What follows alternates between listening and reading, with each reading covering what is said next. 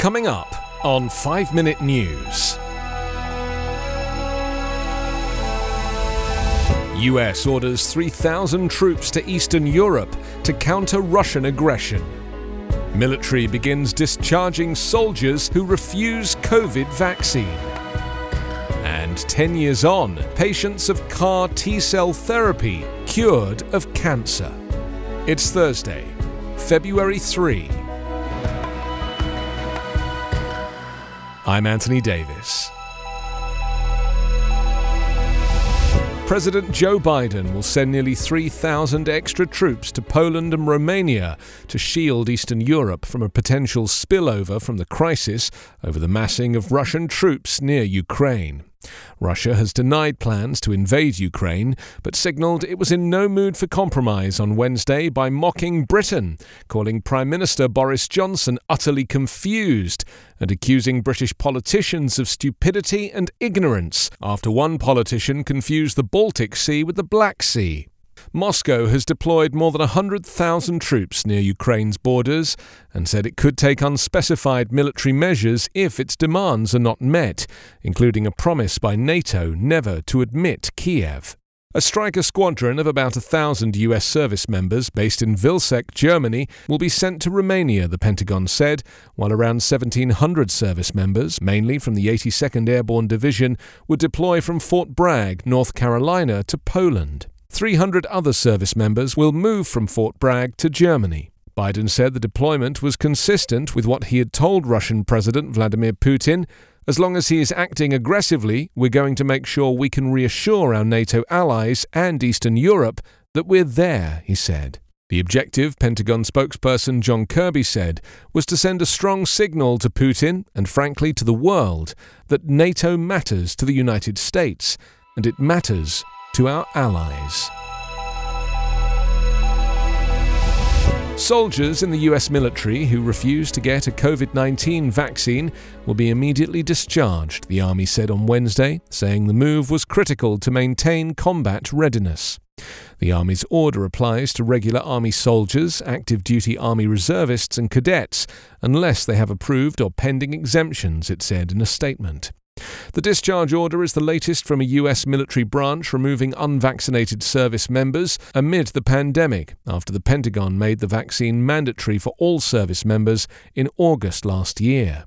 The vast majority of all active service troops have received at least one dose. Roughly 79 uniformed military personnel across the different services have died from the novel coronavirus. Army readiness depends on soldiers who are prepared to train, deploy, fight, and win our nation's wars, Army Secretary Christine Wormuth said.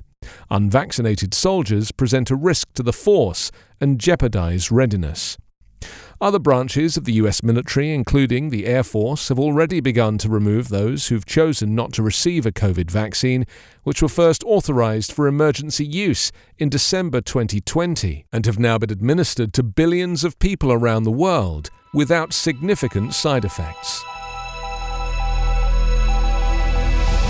Two cancer patients are the first to be treated with a revolutionary therapy that engineers immune cells to target specific types of cancer that still possess cancer killing cells a decade later with no sign of their illness returning. The finding suggests CAR T cell therapy constitutes a cure for certain blood cancers, although adapting it to treat solid tumours is proving more challenging.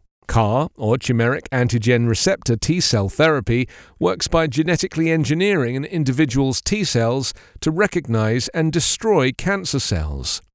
T cells are a type of white blood cell that can recognize and destroy foreign cells, including cancer cells, but because cancer is very good at evading immune detection, they often miss their mark. CAR T cells are engineered to make them better at detecting cancer cells.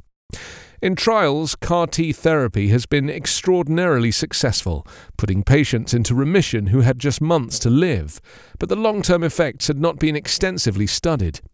Now, Professor Carl June at the University of Pennsylvania in Philadelphia and colleagues report in Nature how cells from the first two patients to be treated are faring 10 years on. Both patients were suffering from chronic lymphocytic leukemia when they had CAR T therapy in 2010 and achieved complete remission within months of treatment, meaning all signs and symptoms of their leukemia disappeared. One of the patients, Doug Olson, said he had taken up running half marathons after his treatment.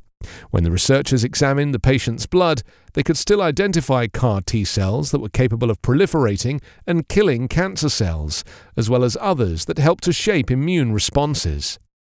Second generation T cells, engineered to recognize the tumor and resist the microenvironment, are being tested in clinical trials, including one in leukemia patients at University College London.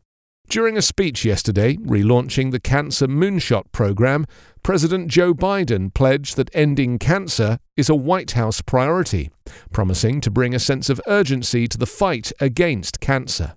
Biden gave an emphatic speech about the impact of cancer, the number two cause of death in the US after heart disease, pledging bold action. You can subscribe to 5 Minute News on YouTube with your preferred podcast app. Ask your smart speaker or enable 5 Minute News as your Amazon Alexa flash briefing skill. Subscribe, rate, and review online at 5minute.news. 5 Minute News is an evergreen podcast covering politics, inequality, health, and climate, delivering independent, unbiased, and essential world news daily.